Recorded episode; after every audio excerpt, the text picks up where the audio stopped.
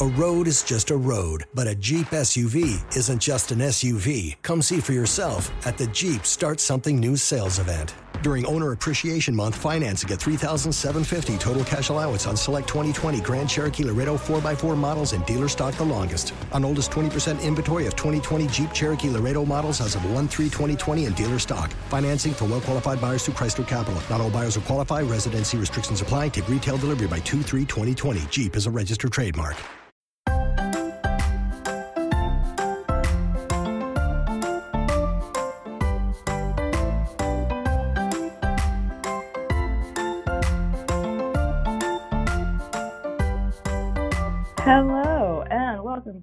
To Glee on the Rocks. I'm Mav, I'm Santa. And I'm Mandy. and uh, this episode is on a very Glee Christmas, which obviously, what better Merry time to talk about Christmas than May? course. Indiscriminate date in May whenever this whenever this podcast is is you know uploaded. All right, we got so uh, very Glee Christmas. This is the tenth episode of season two. It premiered on December seventh, twenty ten, and was viewed by eleven kind of eleven point one million people. So starting to go back up. I'm going to consider this the Blaine effect.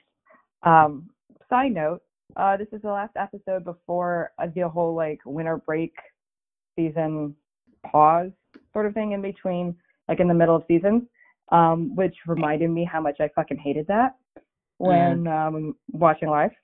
So, see the little summary, case anybody needs a little refresher on uh, on the episode itself. The Glee Club celebrates Christmas. Will saying that trees and gifts is not tr- the true meaning of Christmas. Um, they prepare a plan to help out the homeless children and raise money. While the Christmas season progresses, the Glee Club attempts to help Brittany forget about Santa as she has truth faith that he is real. When the Glee Club brings her to sit on Santa's lap and ask for a gift, she asks for Artie to walk again, giving New Directions another problem to solve. Sue conducts a devious plan to destroy New Directions Christmas, while Rachel tries to win back her lost love with Finn. Meanwhile, Kurt and Blaine exist happily over in Dalton. This episode was written by Ian Brennan and directed by Alfonso Gomez Rejon. So it's Christmas in Who? May. Who has the Christmas spirit? Uh, uh, me? If someone would like you- to ply me with presents, I'll find the Christmas spirit. Yeah. Something, something, stuff my stocking, something, something. Eh, Sounds about right. Yeah. Fair enough. Well, the best way I the easiest way I split this up was sort of kind of going, going this is what's going on in McKinley, and this is what's going on in Dalton, uh, which is I think how I'm going to end up splitting a lot of things as I watch them uh, moving forward as sort of just like a here here are here are like two like lines of of uh, of storylines. Here were two thing I have to say choices is- made. I have to say, I've I enjoy the Christmas episodes just because they're for the Fun. most part fun.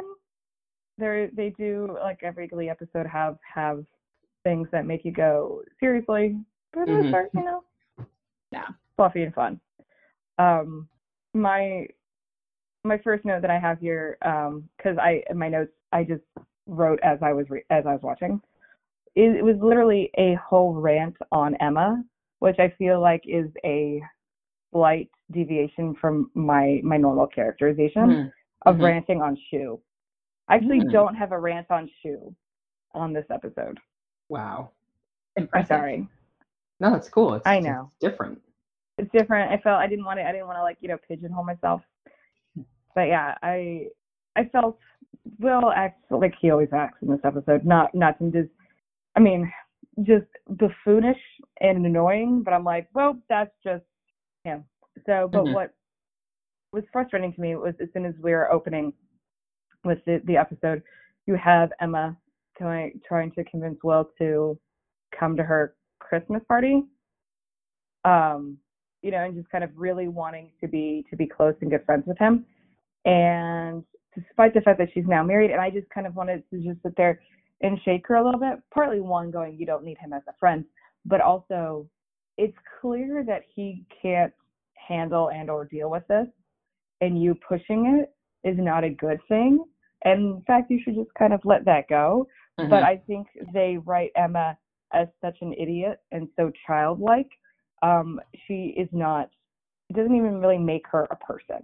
And I kind of I was comparing that to to Brittany as far as just like you have this shtick of her being like a little dumb and a little ditzy, and I feel Emma is that way, but more like on an innocent, not necessarily dumb, but more just like very innocent. And you've played on it so much that you've made this character unvi- you know unviable as a person. Because people aren't like this and it's infuriating. And just i like emma in theory but like just the opening of the episode with that frustrated me and i ended up just kind of ranting. So Hmm. I, I just like how they lean in on a stick so hard that you that you destroy a characterization and make it not a character. And in and in today's episode that that rant was focused on that Yeah, I mean, I, I think especially for this episode, Emma's a little bit of a caricature of herself, which Glee did well sometimes because Sue is also a caricature in this episode, but it's funny. Mhm. With Emma, it's just sad. Well, it's funny that you. Well, I, I agree with with Emma. It is sad, and it is sad in, I think, other episodes where it's almost like we need we don't know how to get her to do X because we've written her character so much to do Y. So Mhm. it's like it doesn't it doesn't work. And with the way they've they've written her, it is it is just kind of sad and pathetic in a way. And yeah, I hate using those words as descriptors for Emma because I want to like her, but but you guys aren't helping me with your writing. I, I yeah. think it's interesting that you say oh, yeah. I, I think that they were trying to show Emma as wanting to like maintain a friendship even Mhm. after. Which actually, I would have loved if Glee had done that once successfully. Had people like interested romantically. It didn't work for really valid reasons. They just left it alone and became friends eventually. That would have been like monumental for this show. Yeah. Um, the only time Glee actually did that well is when they actually just forgot two characters used to date, which Yes. is quite the same thing. they did that with Kurt and Mercedes, but I feel like Yeah. there's extenuating circumstances there. Yeah. But yes, it would be interesting if it was both romantically attracted, didn't work, Mhm. and then yeah, just became friends. I wonder if they forgot Tina and Artie dated, and that's why they I, became I friends. fully think that sometimes when they did that well, it's just because they couldn't bother remembering what their minor characters used to do. Yeah. They needed to have, you know, that uh that board that they were explaining, like here's the new directions, like romantic relation or like the relationship entanglement board. Yeah. They Yeah. needed that Like, in the writers' room. They needed that in the writers' room. Mhm. here are the lines to friendship. Here are the lines to uh to dating. Here are people that have hooked up together. Here's who's cheated on who with two other people. Yeah. Just to uh, to make their relationships more um, fleshed out because Mhm. it, it's interesting when two characters used to date and now they're just friends, and how that dynamic changes and how that dynamic even works. And in many cases, it feels like for many characters when they used to date and they're no longer dating, they just don't have them interact. Um, yeah. because I'm thinking of, I'm thinking of like Quinn Yeah. with Finn. I don't think she really interacts with him outside of when they were dating Mm, or mhm. like breaking up, but like just casually. I don't think they really interacted as friends. Um, I mean, yeah, yeah, they hardly was- interacted when they were dating. there's that. I guess it's kind of hard to interact outside of it too. It's hard to have two characters talk to each other when they have the same classes and the same activities and they're in the same glee club. They just have, you know, nothing in common, no common ground there. No common ground. They don't have the same friends. They don't have the Okay, same I don't want to derail this, but I am totally about to.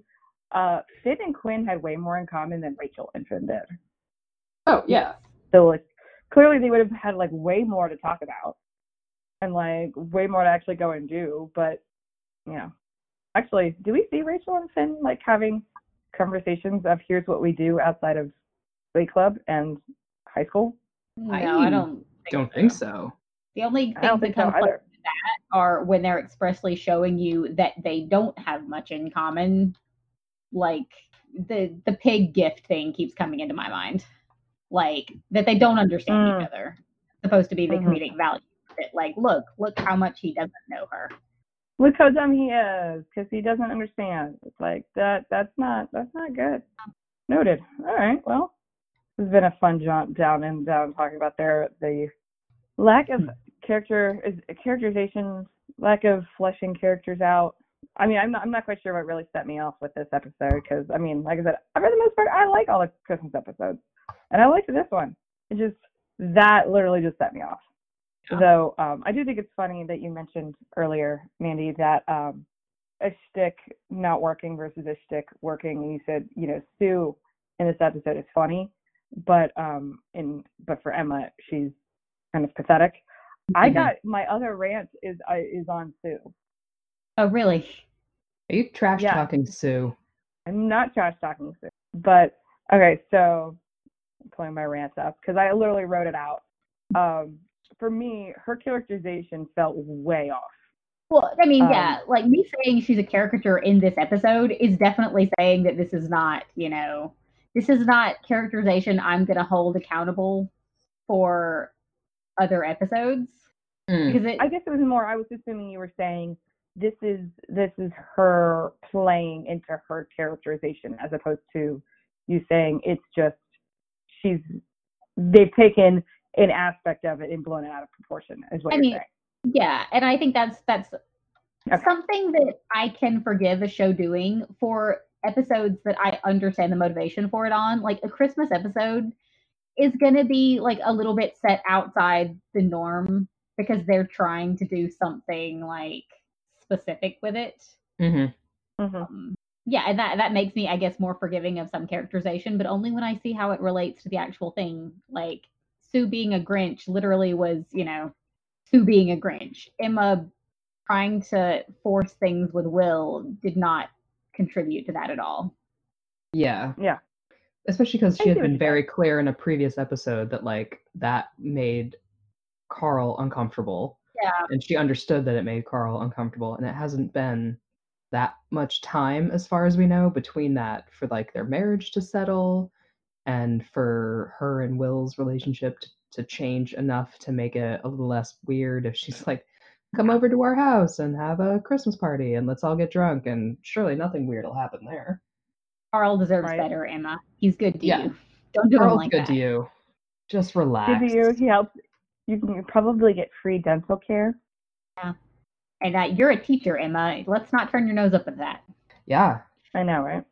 You know, the um yeah, no, the rant my my rant on Sue is just essentially like I felt her characterization is way off and I just kept getting frustrated with her um storyline of her stealing presents from like homeless children because I didn't feel I'm like that's that's not Sue. That's not what she would do. Because she's mean, but she's not mean to people that are like super that are already like down and out and have their own problems because you've we've seen her with Kurt, um, and we've seen her like uh with her sister, um, and I feel like I can her rigging the uh the the um Secret Santa so that everybody has to give her presents, 100% a Sue thing, and her saying those presents are now all mine. I'm now Mhm. going to take them. Also, could totally see her doing it when they're like, "We're going to give these to to children that don't have much," and she's like, "No, I'm taking them." That's when I was like, "Okay, but that's not that's not her. That's like not what she would do," and that that made me frustrated. I do I do appreciate her dressed up as the Grinch with Becky as Max. I found that hilarious. I mean, I was just like, well, that's just ridiculous that she would like literally put just put all that makeup on her to go steal the presents. But I appreciate it. I was amused as hell for that. It does seem to feed the episode more than it feeds character development. It does. And I mean, I, I get, Mandy, your point, especially when saying like this is an, an almost an episode out of time. Yeah. Because we're like, Yeah. this is more and for I just general assume- audience being able to enjoy as well, I'm assuming. Right. I assume the Christmas episodes are not things that I mean, like it, it- they don't move anything along. They're strictly like, how can we shoehorn in Christmas references and Christmas songs? Mm-hmm. Mm-hmm. The only thing that happened, actually, not, did anything happen in this episode that moved any storyline permanently along? Yes. No. Well, what? Besides, okay, I, I, I realize that they did Yes. sing together, but that's still And- not like No, I will. I will argue, and I will that that they did hundred percent move some of Kurt and Blaine's characterization yeah. I don't. along. I mean, the outside of- only outside of just being just having a duet. So I will say yes. I feel Kurt's comment about saying uh, when when Schue asks, "Is that someone special?" and he says, "No, we're just friends." But I like I want him to be, um, and on the upside, he's at least gay.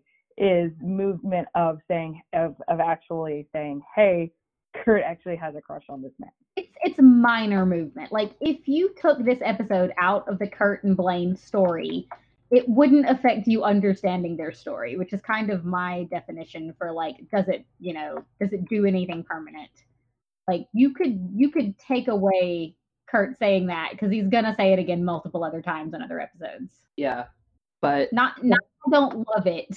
That's just my argument for like why sh- why Sue didn't bother me that much because I it think- didn't. yeah. I mean, the impermanence of this episode is also in like all of a sudden oh. Artie can walk and then Yeah, and then and the it's never rewalk is again. never this like thousand dollar piece of equipment is never used again. Yeah. And they They, do actually it- mention it in another episode. they do, but they mention it in such like a bullshit way, like, oh, it broke the next day. Like, okay, Yeah, yeah, come on, it's- Tiny Tim. Like, what the fuck? Well, that was that was the last rant I had. It's on Artie. Um, Uh, which I think we there's should just like save- three yes. paragraphs of rants broken by like a couple like one-liners. But I'll Mhm. save that rant for the end. No, no, I think we should save the joy of Kurt and Blaine for the end. yes, because Okay. Kurt We- and, Want me to Kurt and jump to Blaine that is rant joyful. Yeah, I think we should get all of our like Brittany Artie rants out of the way because I want to save the Cool. joy of baby it's cold outside. I can do I can do that. Okay. All right, so I mean I'll just take a moment and discuss Artie. Yes. Okay.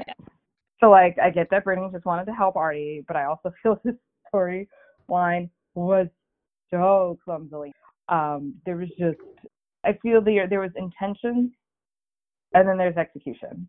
And I feel like the intention here is to to show something like happy and like sort of makes everybody like warm and fuzzy on the inside. But you didn't really you didn't do that.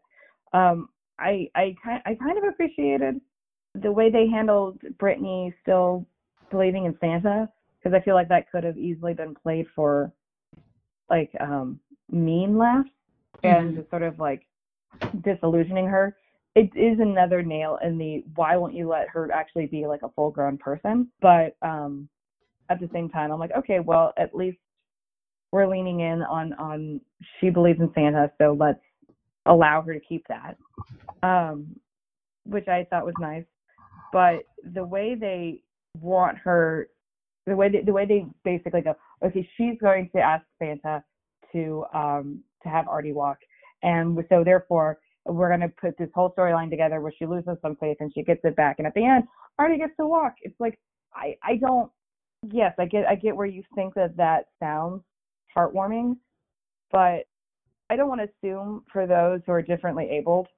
So I'm I'm not trying to assume, but based off of my understanding of a lot of the arguments that I've seen as far as how, you know, differently abled bodies are depicted in media is stop trying to put a focus on having us being able to do certain things that able bodies do. Like we can do a lot of other shit and we can also fully, you know, able to do stuff. It everything doesn't revolve around being able to save them because Mhm. that's not they don't necessarily need saving. And that's what I felt that this was. Was like Brittany saying, "Hey, you need to be able to walk." So I'm going to do that. And even though that was done from a positive, you know, place, it was not handled uh, well, in my opinion. Does this all make sense? Yes. Yeah, But I, I I disagree that I liked the Brittany thing because it for me, Brittany still believing in Santa is such like it points so much towards her being uh dumb. I can't think of a better word at the moment, but like her, it, her naivete about things was like such it, so highlighted here in that she's a grown well she's not grown she's a teenager but she's at least 16 or 17, still believing in Santa. And yet she's out she's also doing adult things like having sex with other people and operating in the world, but she believes in Santa. And everyone around her is totally behind this. Like let's let's keep lying to this girl who's supposed to be our friend and just letting her live a lie. Yeah. I mean, it's so weird. Like the older I get, the madder I get about it. Like, God, tell these fucking people the truth. Jesus, stop lying to them for no reason. it's uncomfortable and get i don't think i've ever found it this uncomfortable uh like watching individual episodes in the past Yeah. never stood out to me how consistently they swap between um or i guess how inconsistently they swap between her being sexual and like mature in that sense and having the the child Yeah. like I can I. I the can Artie storyline is not cute to me because I'm like, you are having sex with her, but also Yeah. acknowledging that she's not even at the level of knowing Santa. Yeah, no, I totally agree with you guys on, on, on that, which is partly why I say like there's the it's a nail it's another nail in the coffin of why wouldn't you let her be a person because you're so focused on making her a bimbo that it's like you're gone too far. I just like that it wasn't played for mean laugh and it was almost done as like, all right, well we're gonna be supportive of some sort. I disagree. I agree with you guys that like you probably should actually not that's not the right supportive you should be, but I Yeah. think it was sweet. I mean, I Um, would and think it it was very been- sweet if she weren't also having sex with him. Like, fair. Or like it's Brittany isn't mature enough to understand Santa isn't real, and yet we have jokes about her being like drugged and having. Isn't wasn't that the the reference in an earlier episode? Drugged and Yeah. Yeah, Yeah. and Yeah. like Like the This- alien crawled into her tent. yeah, this should not be like a thing that is used for humor. If you know, but Yeah, it it's- would it'd be it's- sweet if not for that. If Glee could actually have maintained any consistency with it. I think the thing I think the thing there is um it's the dichotomy of you're making her childlike while also giving her not childlike activities. hmm So it is very upsetting for some people to go, wow, I'm seeing this person as a child, but you guys are not treating her like, which is that says a lot. Mm-hmm. Yeah. I don't know. Yeah, it's just a the- lot. It's like, and even going so far as everyone goes to sit on Santa's lap and ask for things, and no, nobody's just like they break into her house, not break in, but you know they. Even her parents are behind it. Like, yeah, she still believes in Santa because we're not good parents. Yeah. Because you can still be like a kind, sweet person and understand that Santa is a myth. They aren't mutually exclusive. I mean, that would even make for like a better storyline to me if Brittany was like, I want to like aspire to be what Santa is, and she was just a really positive person who wanted to give people gifts. Yeah. Yeah. I will, Yeah. Yeah. I mean, Are we just cold hearted people? Maybe so. maybe. That's, I mean, I, I know I am. I do have I do have a despite my my thoughts opinion that they were being sweet. I do dislike parents leaning into Santa. I understand that some parents go are have their arguments are you know it's a lot it's it's easier and I'm like cool. I'm not a parent, but also I sort of feel like you don't need to lie to Mhm. your kids. You could just be like Santa is you know spirit of Christmas, which means this. Ta-da! like I don't know. I don't think you need to lie and say it's an actual person, but you know. Mhm. So I, I'm basically I agree with you guys on, on how on how she uh how her parents I guess she terrible parents. We could have said something. That being um Especially because just before like recent- sixteen. yeah, like we just saw her believe in a magic cone too. Yeah, they leaned in really hard on the naive Brittany this season. Yeah, it just like And and I feel like in later seasons it, she's not necessarily as naive as she is just dumb. Well, Yeah. I guess I'll have to wait to see, but like, cause I I don't remember her feeling quite as naive as she does here. because this is very in- is dumb but innocent. I feel like in other seasons it's just dumb, but I we'll wait. I'll wait to see what is like fully said. you know some of her non sequiturs that she says, and I can't actually think of one right now, but her little like asides where she says random things where she gets words wrong or like that that's one Mhm. level of her and then there's believing in magic homes and santa claus and it, there's just like a, a wide gap between what's funny and what's kind of sad Yeah.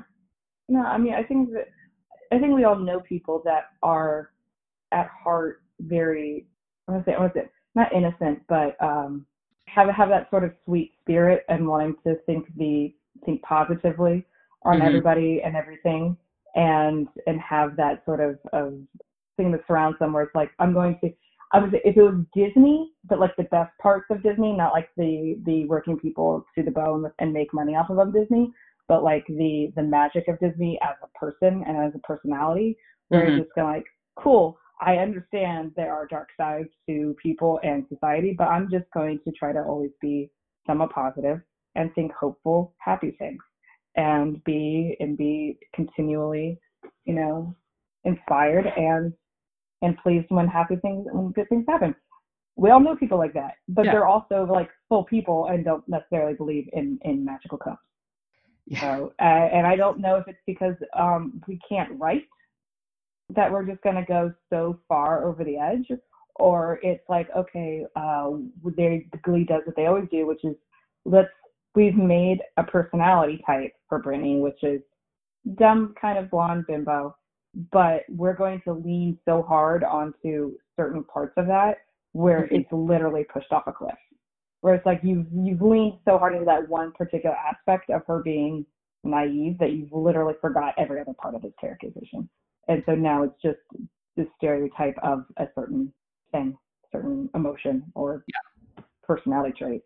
Uh, it's I think Brittany is one of the best ones to to showcase how poorly they do characterization. yeah I agree with that. it's pretty uh it's pretty bad Yeah, and this doesn't even kind of go into again as we're just talking the whole the whole you know nature of what she asks for, which is i know no you're totally I right. felt that was also clumsily handled. No, no, I, I definitely agree with showing art like Artie's cannot be defined by whether or not he walks and is it right for a group of um able-bodied writers to like the best gift he could receive is to walk. Like It I- honestly, it would Yeah. have been a really good moment if they had spun that and had Brittany really want that, and then had an episode where Artie was like, "Here's why it's okay, Brittany. Yeah. Like, here's the other perspective of that," and made that his Yeah. storyline. yeah, agree. I would have lo- I would have loved that. If where Yeah. already to say I don't like I don't need to walk. I need other spaces to be more open to how I get around because I can get around. Homeboy does does like dances in his um, right. Yeah. in his wheelchair on the stage. Like he's he's able to do shit. He just needs the world to be more accommodating for more Yeah. than just Yeah. people that walk. Um, I think that would have been a really interesting storyline if they so really wanted to go into Artie walks. I would have liked to have actually seen him say he wants to. hmm Otherwise, I'm like, and even then, I'm still gonna go. You still have an entire, you know, writing staff of able-bodied people having a having a somebody who's differently abled, uh, talking about how badly they want to be able to walk. I, I still question that, but um, Especially because Kevin McHale can walk. yeah, you know Yeah. like later on ali stroker will be in the um what was that the glee uh oh my god what was it even called i guess the glee project oh yeah, yeah, yeah, and because i she's on my mind because i just saw oklahoma and she was fantastic and yeah. Mhm. the show it doesn't doesn't reference her being in a wheelchair it just makes slight accommodations for her to be able to perform like everybody else Yeah. and it just yeah it- because later on she'll have a guest appearance on the show as someone who is in a wheelchair it highlights the the problem of kevin mchale being artie which you know it's Mhm. far too late i don't think they would do it today if I they don't think Kevin would do it today. No, agreed. Yeah, I don't think Kevin would take the role today. I think he said that before. Yeah. and I I get that.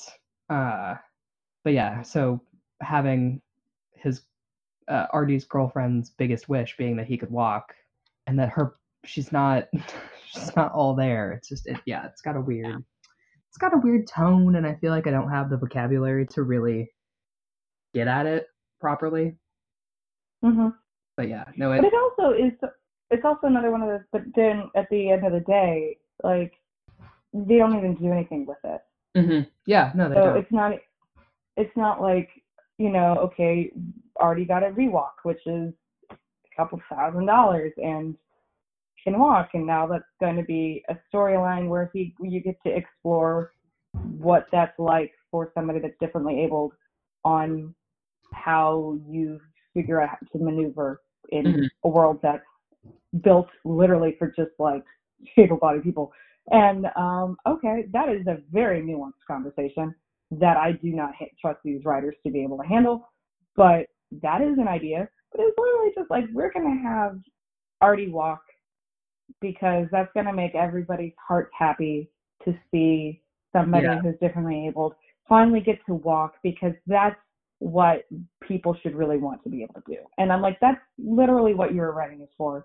And I just, I just have to, I have some issues with that. And I think you could have, like, it's a sweet sentiment that was not handled at all of thinking of other groups of people. Well, yeah, Um, it makes the Mandy, I like, I like.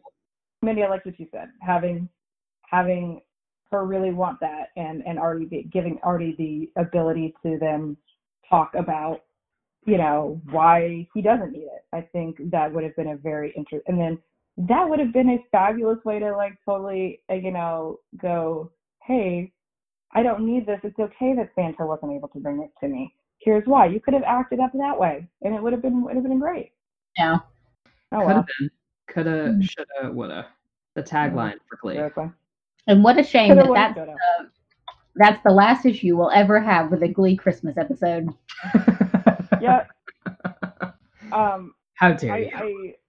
I I'm going to also throw in one one last gripe before we before we shift to Dalton.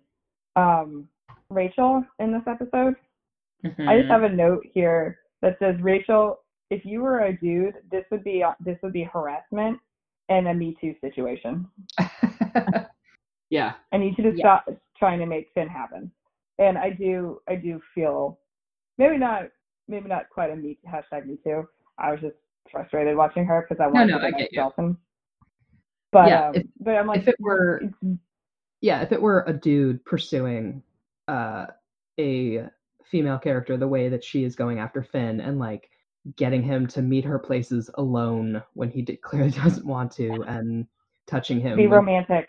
yeah when he Yeah. doesn't seem to want to like it and then being upset and vindictive when he's not like yes that would be Yeah. considered harassment Especially all. when when that character's mad at you because you cheated on them.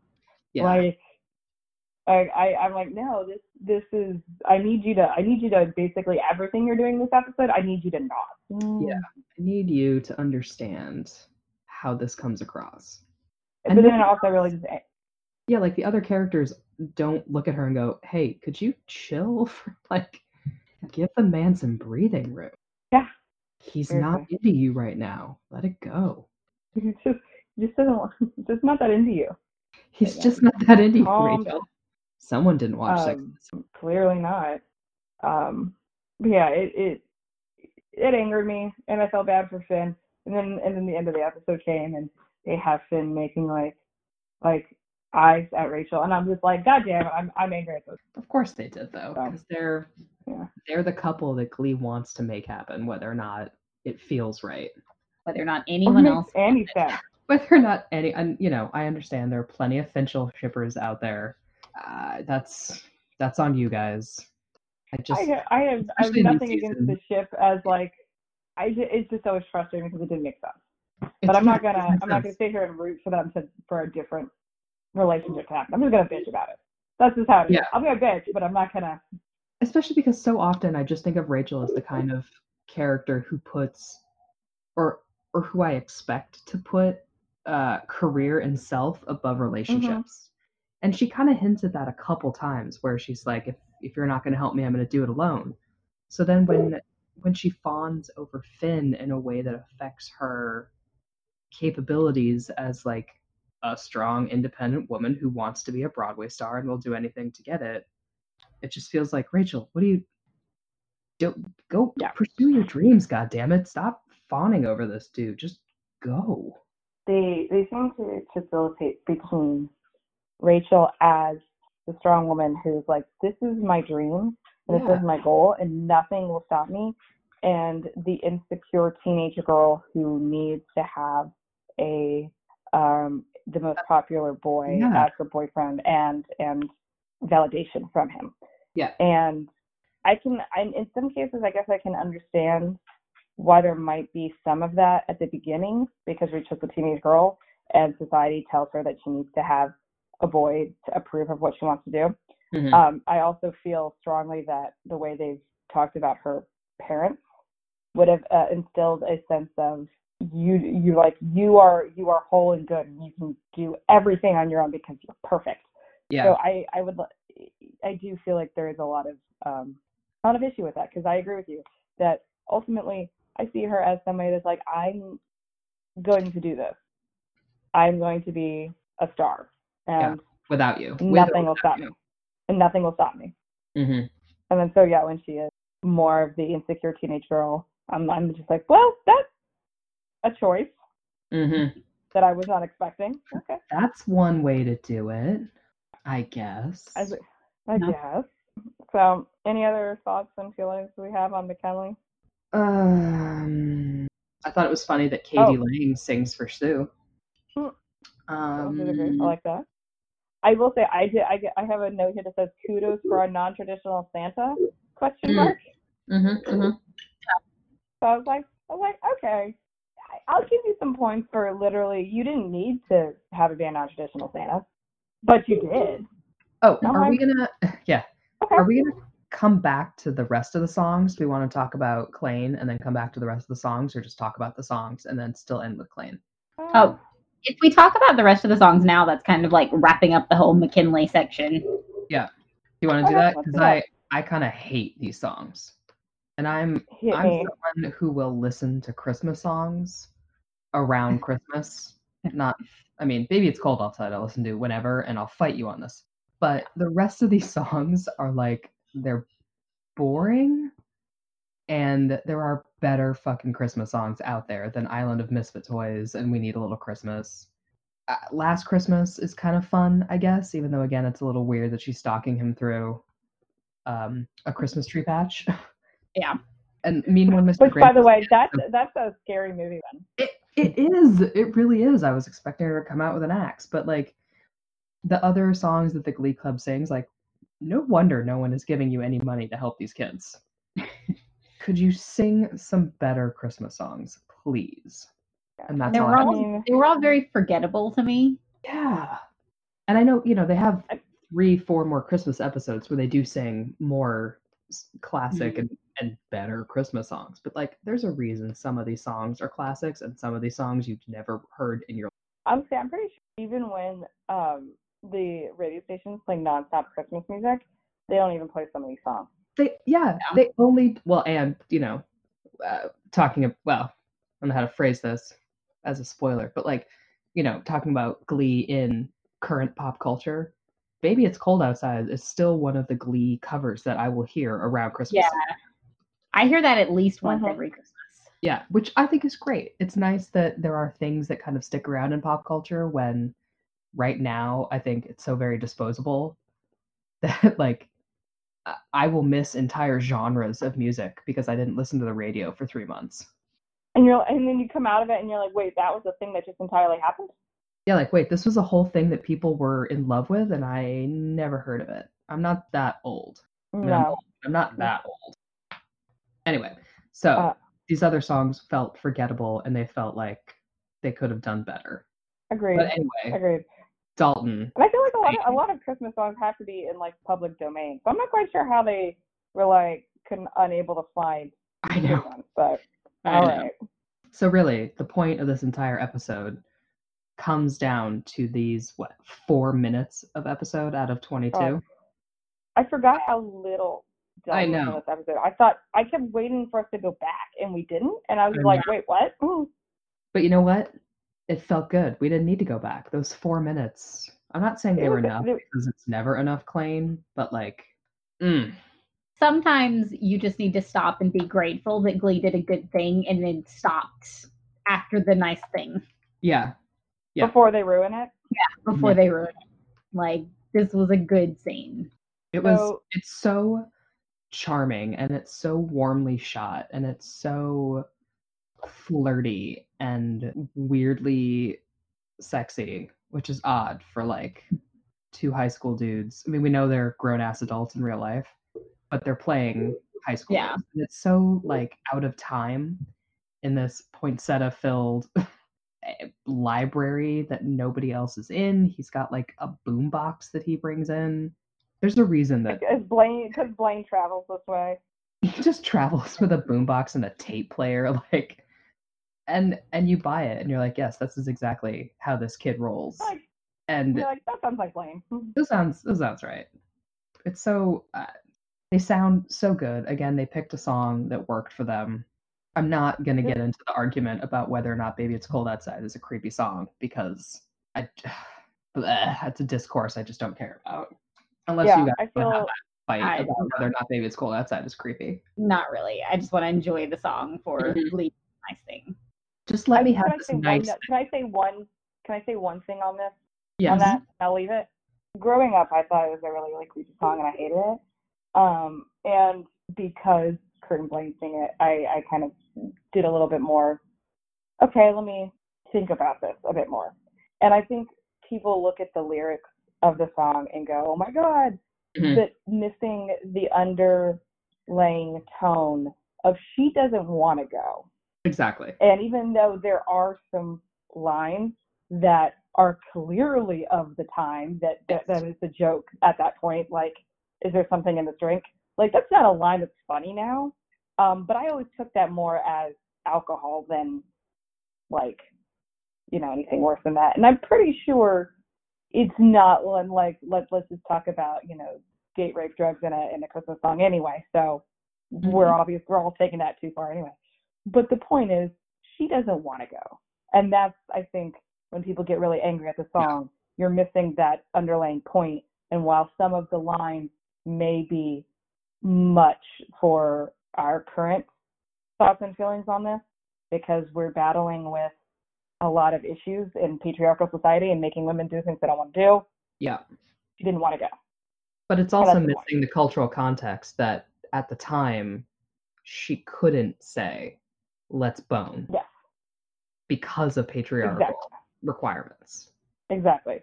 So she was saying, "Oh, I gotta go," even though I want to say things with you, and he's like, "Here are reasons." Yeah. So, if you're if you're listening to this and he's like, "This song's terrible," I'm like, I thought that all growing up, but I think part of it was just because I was looking at literally the words and Mhm. not actually what was trying to be said. If you think it's all I'm terrible, that's fine. I'll listen to it for you. The only Exactly. thing to be cautious of with that song are men who defend the lyrics a little too passionately. that's that's true. That's fair. If they're taking it a That's fair. too serious. Yeah. um, that being said, the um, Kurt playing this, oh no, I've got to go, and literally Blaine just like hop scooting across the back of the couch. I know. So like, That Nala is adorable as hell, and you will not tell me otherwise. The choreography in this performance is just so fantastic. It's so casual but intimate. And I don't know how many times they rehearse, but there's like little movements each of them do that are very specific to their characters.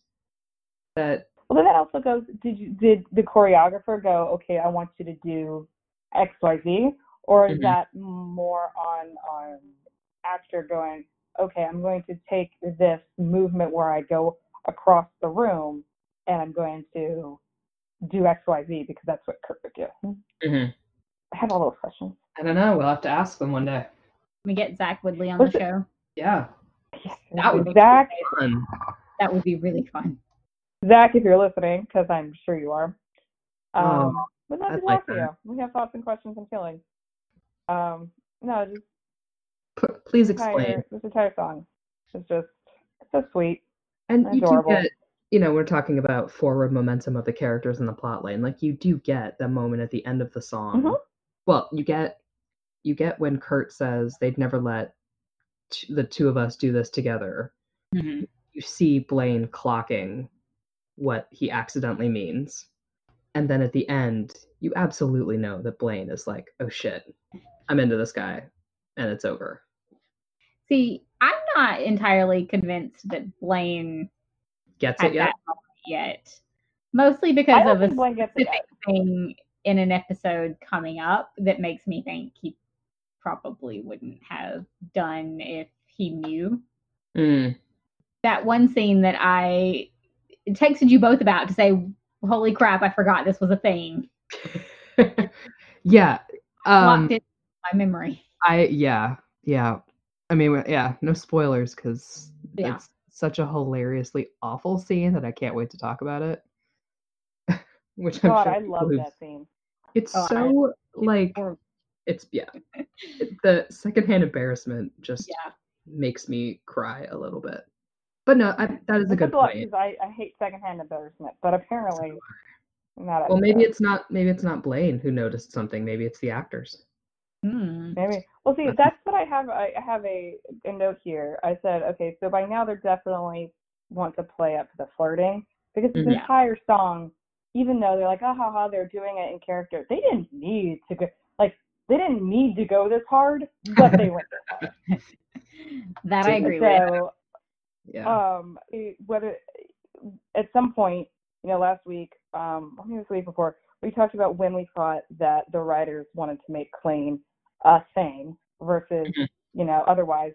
Um, but do we think this was part of that, or was this just part of a a setup to say, hey, we want to show Kurt getting a an unrequited crush on his um not advisor, but like his um Mentor.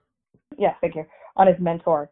And then maybe Blaine as his mentor, you know, kind of uh, helps him navigate through his, you know, his emotions to go, okay, no, that's not that's not how I see you. And then you know you can kind of and he'll eventually move on and get a boyfriend.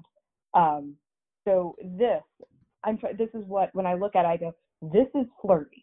Is this uh, Chris and Darren are playing them flirty? Is this um, the writers going, we want Kurt to have a crush on Blaine that's going to be unrequited flirty, or is this, oh God, these two these two actors have have chemistry and work well together. We're going to just make this a thing, and it's just going to we're going to build up this Kurt and Blaine storyline, and Blaine's just going to be and James Blaine is just going to be an idiot, and not and not realize because that's how I see Blaine now. It's just like I love Kurt, Kurt's the best, and going on about him, and everybody else is like, yeah, we know you're in love with him, and he just is completely oblivious. That's Maybe it's- basically how I see. all of it. Hmm? Maybe it's a little bit of all of it. Maybe confluence of, like actor chemistry, writers realizing actor chemistry, the needs of the plot, some horny ad exec, someone's I someone have no had idea who that would be. a, or some, you know, someone's cousin Yeah. is a fan of uh so and so and they're like, you know what? You know what I need to see? I don't. I need to see them. I need to see them uh, um, being flirty and, and, and cute. Yeah. Maybe. Murphy was just Yeah, having was a just really good day. yeah. It's just it, it watching it makes me go. There's it. This is clearly obvious flirting, and no, in no way.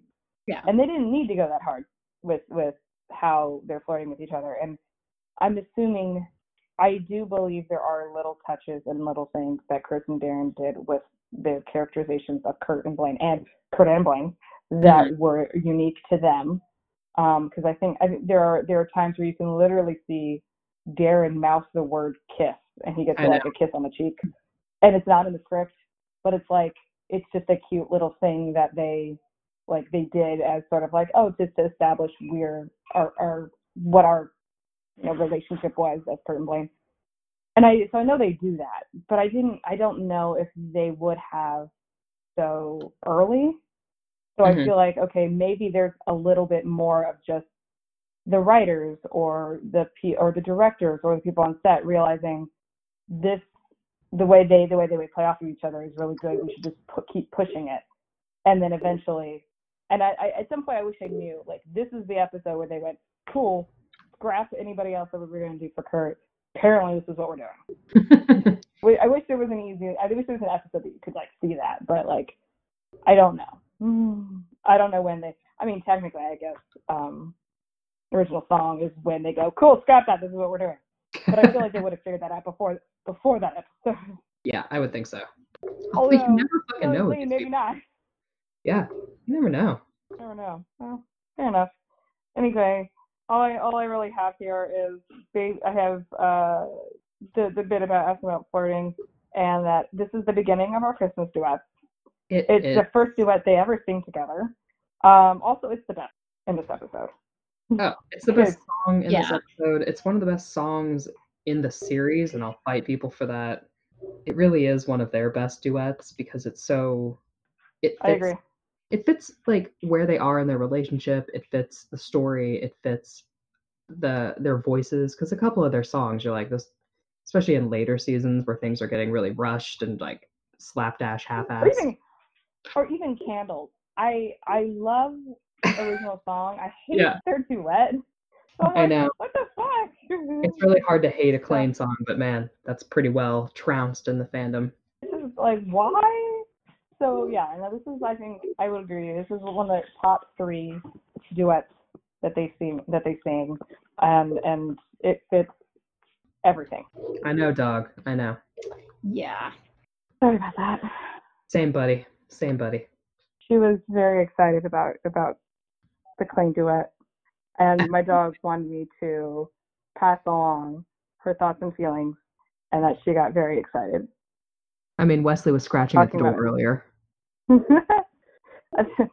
Ah, if only if only everybody listening knew the le- the, the frustrations and levels we go to In-home record. podcasting.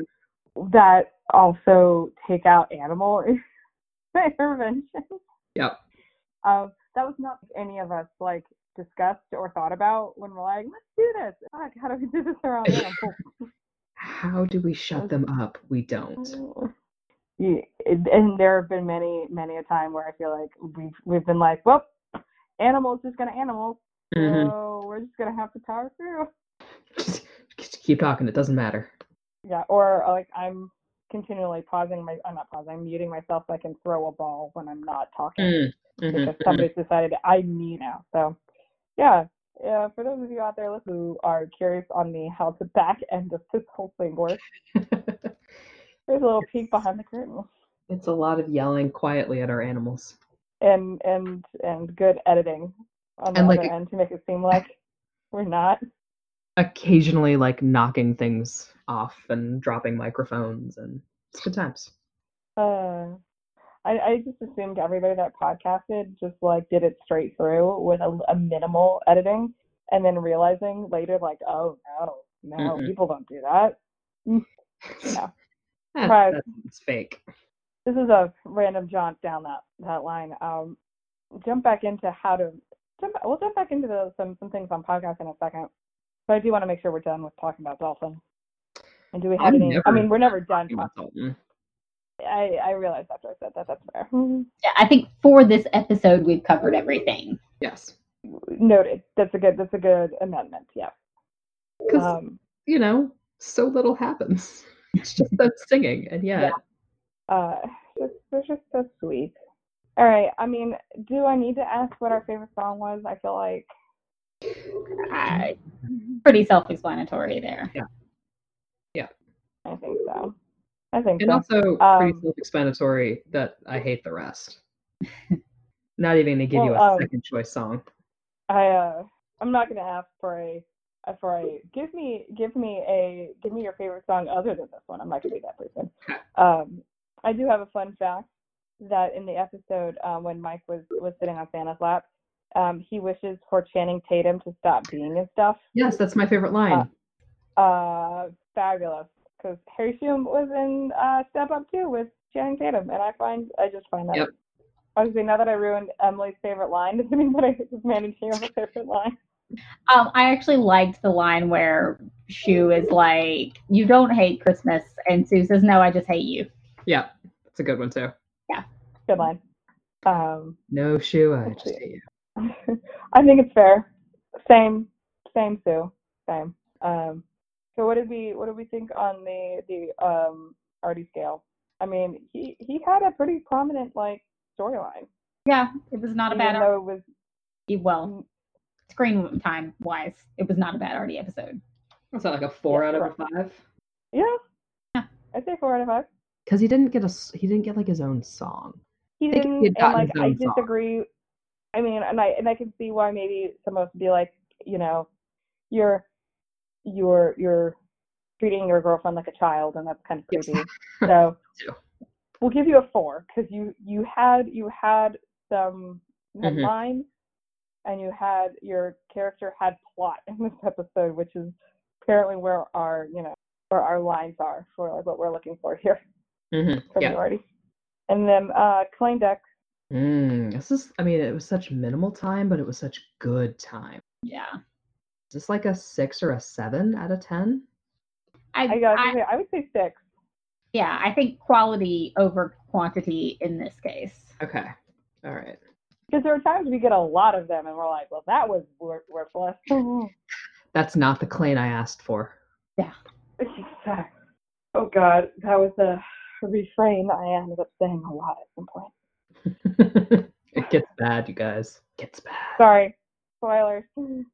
Sorry, Klaine is amazing all the time, right? Why fic exists. It's all fine.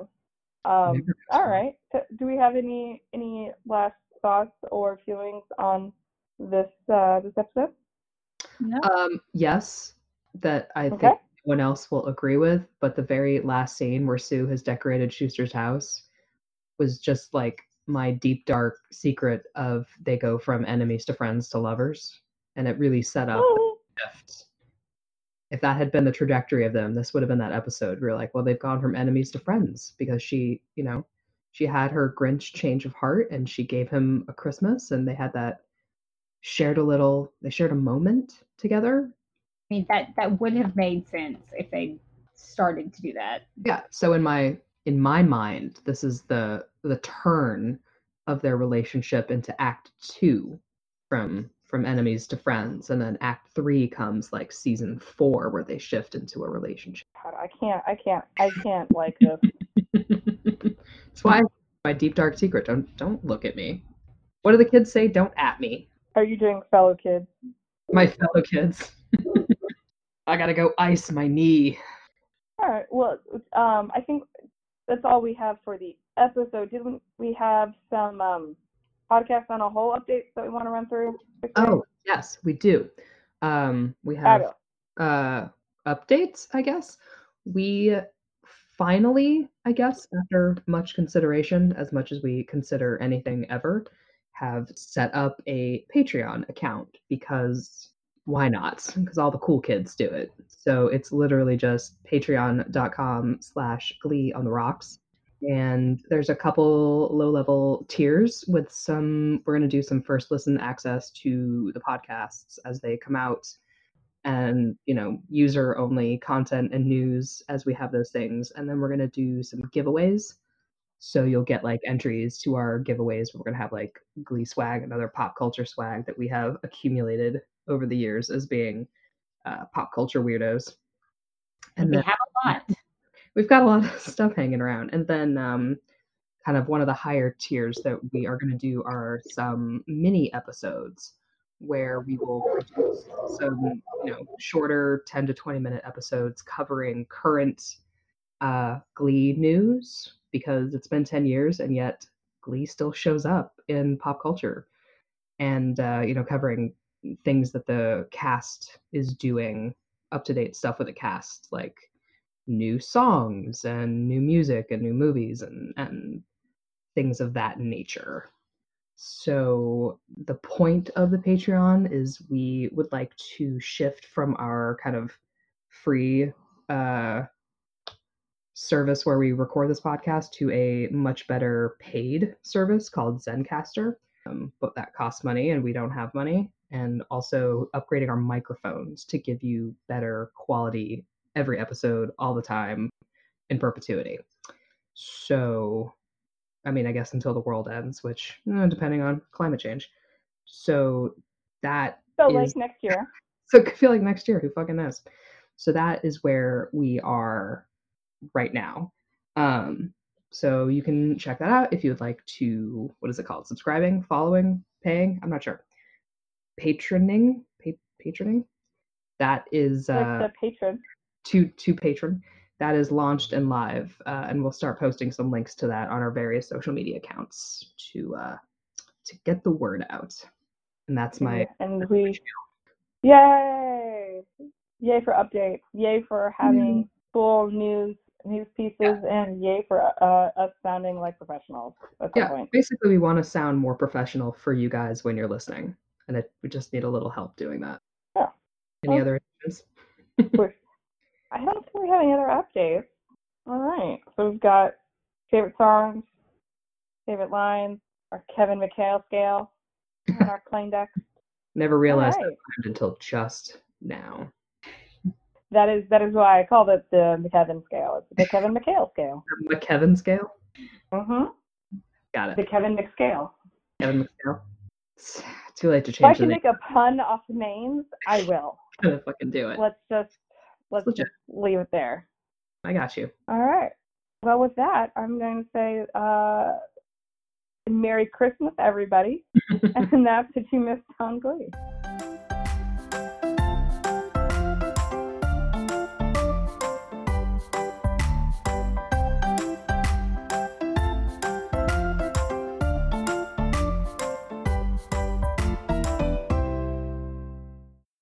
At Farmers Insurance, we know that a bundle of joy can sound like many different things.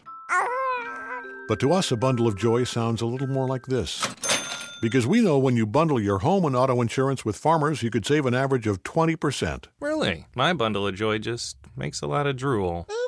Ah, the joys of parenthood. Visit farmers.com or call 1 800 Farmers to get a quote today. We are farmers. Bum, bum, bum, bum, bum, bum. Reported 2018 nationwide average savings underwritten by Farmers Truck Fire Insurance Exchanges and Affiliates. Products not available in every state. At Farmers Insurance, we know a thing or two because we've seen a thing or two. Whether it's a rear end by a clown car Ah, shuckles. or a grizzly taking a quick dip in a pool. We know home and auto insurance, and we know you could save an average of 20% when you bundle the two. Visit farmers.com or call 1 800 Farmers to get a quote today. We are farmers. Bum, bum, bum, bum, bum, bum. Reported 2018 nationwide average savings underwritten by Farmers Truck Fire Insurance Exchanges and Affiliates. Products not available in every state.